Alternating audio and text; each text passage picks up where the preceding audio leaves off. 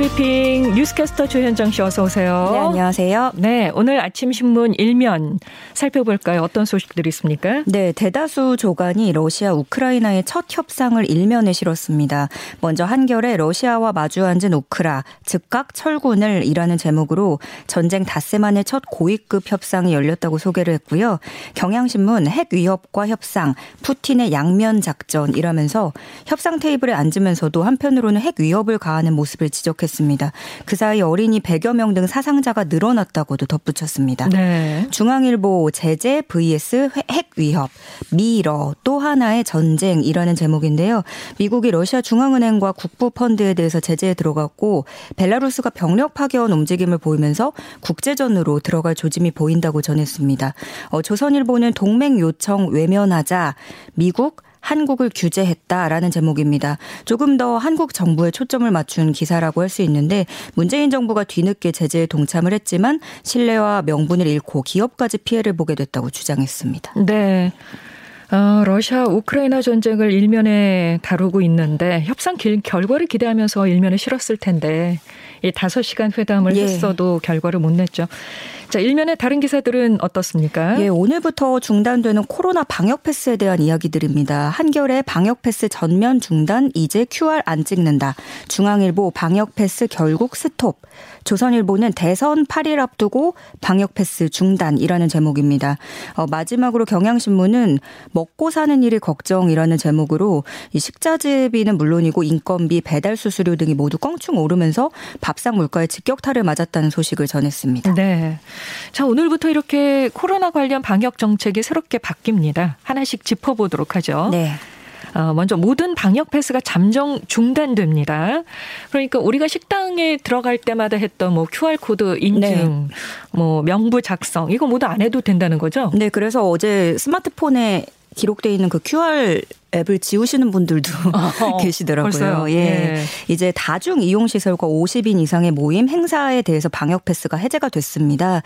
그러면 이제 식당, 카페는 물론이고 노래방, 목욕탕, PC방, 실내 체육 시설 등등 모두 해당이 되고요. 그리고 의료기관이나 요양 시설, 치매 시설, 경로당 등 감염 취약 시설에서도 우리가 면회 때 사용했던 방역 패스가 일괄 해제됩니다. 최근에 오미크론 대유행이 시작되면서 방역 체계가 보다 좀 자율화된 방식으로 개편이 됐죠. 그리고 또 지역별로 방역 패스 효력 정지 결정이 내려진 곳들이 생기면서 지역별로 연령별로 적용 여부가 달라진 점을 고려했습니다. 네. 예, 그래서 정책의 일관성은 높이고 현장 혼란을 최소화하기 위한 취지라고 정부는 설명을 했고요. 그러면서도 이번 조치는 잠정적인 조치이고 상황에 따라 재개되거나 조정될 수 있다는 점을 강조했습니다. 네. 어, 대규모 행사에 적용되는 사회적 거리두기 조치는 그대로 유지가 되고요. 그래서 접종 여부와 상관없이 없이 최대 인원 299명까지로 제한됩니다. 네, 모두 풀리는 거 아니라는 거 좀 기억을 하셔야겠고요. 예. 어, 이제부터 또 확진자와 같이 사는 동거인들도 모두 격리가 면제된다고 하죠. 자율 네. 수동 감시를 한다는 얘기예요. 맞습니다. 그 확진자와 같이 살고 있다고 해도 접종 여부와 상관없이 미접종이어도 모두 수동 감시 대상이 되고 격리 여부는 스스로 결정하면 됩니다. 어, 지금까지는 확진자와 동거인으로 분류가 되면 PCR 검사도 의무였지만 이것도 권고 사항으로 바뀌게 됩니다. 이렇게 되면 격리를 무조건 의무적으로 해야 하는 사람은 확진자, 해외 입국자, 그리고 감염 취약 시설 내 밀접 접촉자 이렇게 세 부류가 남습니다. 어, 여기서 말하는 감염 취약 시설은 요양병원 시설 등의 장기 요양기관, 정신 건강 시설, 장애인 시설 등 3종을 말하고요. 어, 그리고 해외 입국자도 앞으로는 좀 접종을 모두 마쳤다면 자가격리를 면제해 주는 방안을 현재 검토하고 있습니다. 네. 그렇지만 역시 밀접 접촉자라면 가장 중요한 것은 강제 격리가 아니더라도 처음 3일간은 외출하지 않고 자택에서 대기 하도록 권고합니다. 어, 다른 사람을 위해서라도 조심하셔야죠. 예. 예. 요즘 어린이들 확진이 늘고 있더라고요. 이 소아 확진자는 앞으로 동네 소아과에서 진료받을 수 있게 된다고 하죠. 네, 영유아의 확진이 워낙에 늘기도 했고 또 코로나가 아니더라도 고열이 나는 경우에는 아이를 안고 소아과를 찾아갔다가 요즘 상황에 코로나가 너무 많기 때문에 다시 발걸음을 돌려야 했던 그런 음. 분들 많으셨고 그러다 보니까 아이를 키우는 분들 중에는 참 걱정이 크셨습니다. 그래서 정부는 소아 진료를 이제 시작으로 해서요. 코로나 환자가 일상적인 의료 시스템 안에서 치료받을 수 있도록 확진자 외래 진료를 확대하기로 했습니다. 방역 당국은 소아 환자의 경우 비대면 진료에 한계가 있다는 점을 인정하고 병상을 가지고 있는 소아과 중심으로 논의를 진행해서 외래 진료에 참여할 수 있는 의료기관을 모집하기로 했습니다. 네. 특히 영유아들은요. 아파도 자신의 증상을 이렇게 말로 설명하기가 어렵잖아요. 못하죠, 사실. 네. 그래서 더 걱정이 큽니다. 그래서 의료 전문가들이 강조하는 게 있다고 하던데요. 예, 말씀하신 것처럼 이제 뭐 말을 할 줄 아는 연령대라고 하더라도 증상을 좀 제대로 묘사하기는 좀 어려움이 있고. 그렇죠. 예, 두 돌 이전의 아기들은 또 아예 거의 말을 못 한다고 할 수 있으니까요. 그래서 의료 전문가들은 아기의 숨소리를 잘 들어야 한다고 강조하고 있습니다. 네. 델타 바이러스는 하기도 감염이라고 한다면 오미크론은 상기도 감염인데요. 따라서 아기의 목이 부어 있다면 이게 생명을 위협할 수 있을 정도로 위험한 것이라고 합니다. 네. 그런데 우리가 목이 부은 건 이제 육안으로 또 확인하기가 어렵잖아요. 그렇죠. 예, 그래서 소리를 잘 들어야 되는데 일단 아기가 열이 나고 잘 먹지도 못한다면 보통 이제 체온계로 자꾸 열만 체크를 하신다고 음. 하는데 그거보다 숨소리가 더 중요하다고 합니다. 밤에도 증상이 더 심해지기 때문에 이때 목을 살짝 눌러보고 쇠를 긁는 소리가 나거나 더 심할 경우에는 개가 이제 위협하는 소리, 개가 내는 그런 그르렁 소리를 내면 어, 예. 목소리에서 예. 그렇다면 이제 긁는 소리, 그르렁 어. 이런 소리가 나면 정말 위험한 신호라고 하니까요. 잘 확인을 해보셔야겠습니다. 어른들도 이제 확진이 되면은 네. 인후통을 동반하는 경우가 많더라고요. 예, 목이 아파서 뭐 소리가 안 나와서 굉장히 고통스러워 하시는데 열보다도 이 숨소리 네네. 체크를 하셔야 되겠네요. 부모님들 잘 기억하셔야겠습니다. 자, 코로나 상황 알아봤고요.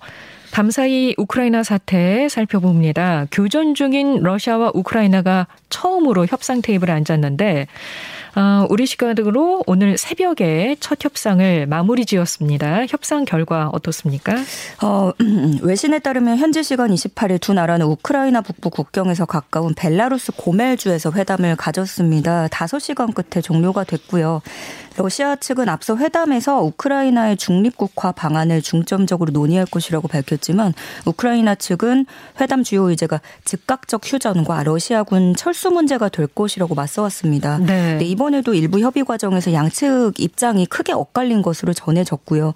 그리고 또 러시아는 이번 협상 와중에도 국방부가 핵무기 강화 태세에 들어갔다 이렇게 밝히기도 해서 어, 현장에서도 협상 분위기가 상당히 좋지 못했다는 후문입니다. 네. 어, 러시아 측은 다 다음 회담은 벨라루스와 폴란드 국경에서 열릴 것이라고 밝혔고 또 합의를 기대할 수 있는 사안을 찾았다고 밝혔지만 구체적 회담 결과는 알려지지 않았습니다. 음. 두 나라의 입장차가 워낙에 커서 쉽게 합의가 이루어지긴 어렵다는 관측이 많고요. 다만 네. 다음 회담 일정이 그래도 잡혔다는 점을 고려하면 최소한 파탄은 피한 것으로 보인다는 분석입니다. 예, 우크라이나가 또 EU 가입 신청서에 서명을 했기 때문에 이 부분이 러시아에는 뭐랄까요 이렇게 좀 어, 우호적이지 않은 예, 압박이 될 수 있겠죠. 예. 예, 상황이거든요. 걱정이네요. 자, 우크라이나 우리 교민들이 아직까지 남아 있는데 지금 몇 명 정도 남아 있죠? 예, 외교부에 따르면 지금 우크라이나에 48명의 교민이 체류하고 있습니다. 이 중에 7명은 현재 철수 중이고요. 외교부는 국경 지역에 공관원을 파견해서 차량을 지원하는 등 출입국을 돕고 있는 것으로 파악됐습니다. 그 중에 한 명은 키예프 국경으로 향하다가 연락이 지금 좀 두절이 돼서 네. 무사 탈출을 기원하는 목소리도 이어지고 있는 상황입니다. 아, 네. 예, 지금 잔류 희망자는 전날 밤보다 3명 줄어든 28명으로 확인이 됐고요. 그 외 나머지 13명은 현재 상황을 파악하면서 철수할 계획입니다. 모두 안전하시길 바랍니다. 예. 자, 경남 합천에 대형 산불 발생했습니다. 이 산불이 고령까지 번졌는데 밤새 진화 작업은 어떻게 됐습니까? 예, 어, 경남 합천군 한 야산에서 발생한 화재가 좀 잡히기는커녕 경북 고령으로까지 번지면서 이제 축구장 280개 넓이를 태운 것으로 추정이 됩니다.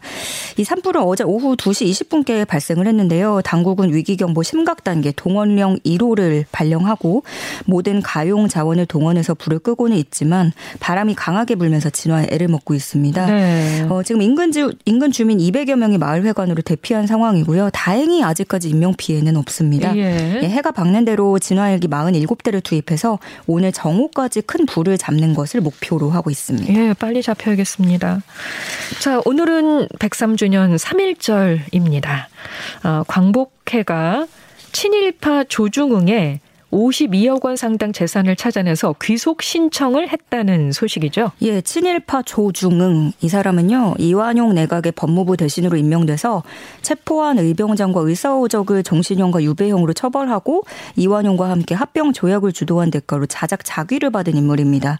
광복회는 조중응의 후손들이 집안 중종의 명의로 이 재산을 교묘히 둔갑시켰고 경기도 남양주시 소재 11만 6,500제곱미터 공시지가로는 52억 원 상당 정당이라고 밝혔습니다. 네. 어, 광복회가 지금까지 친일 재산을 찾아내서 정부의 국가 귀속을 요청한 재산은 어, 모두 320만여 제곱미터 공시지가로 784억 원 상당에 달하는 것으로 알려졌는데요. 네. 예, 오늘이 3.1절 103주년인데 아직까지도 100년이 지나도록 친일파의 재산이 정리되지 못한 게 참 안타까운 현실입니다.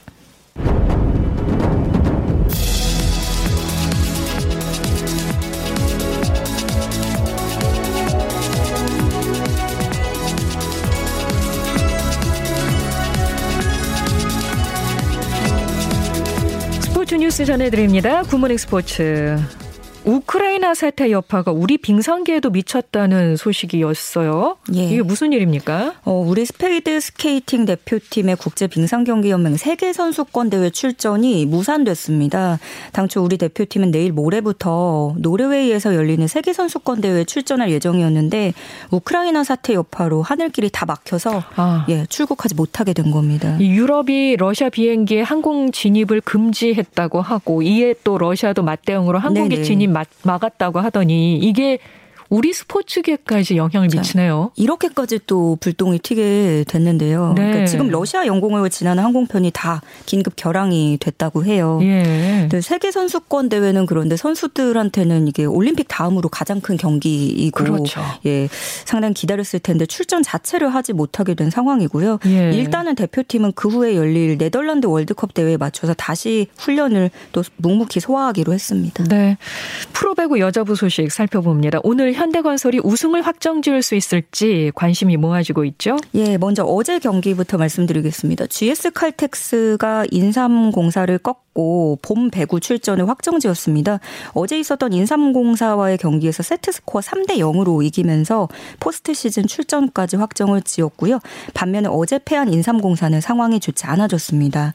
어, 한편 오늘은 현대건설과 도로공사 경기가 예정돼 있는데 현대건설로서는 정규리그 1위 확정에 재도전하는 경기가 되고 또 공교롭게도 상대방은 지난번 현대건설에게 완패를 안겨줬던 도로공사 또 만나게 됐습니다. 네. 어, 현대건설은 현재 잇따라서 경기를 계속 치른 데다가 코로나 확진 선수들이 줄줄이 나와서 좀 부담이 심한 상황인데요. 오는 결과는 어떻게 어떻게 될지 지켜봐야겠습니다. 네, 지금까지 뉴스캐스터 조현정 씨 고맙습니다. 고맙습니다.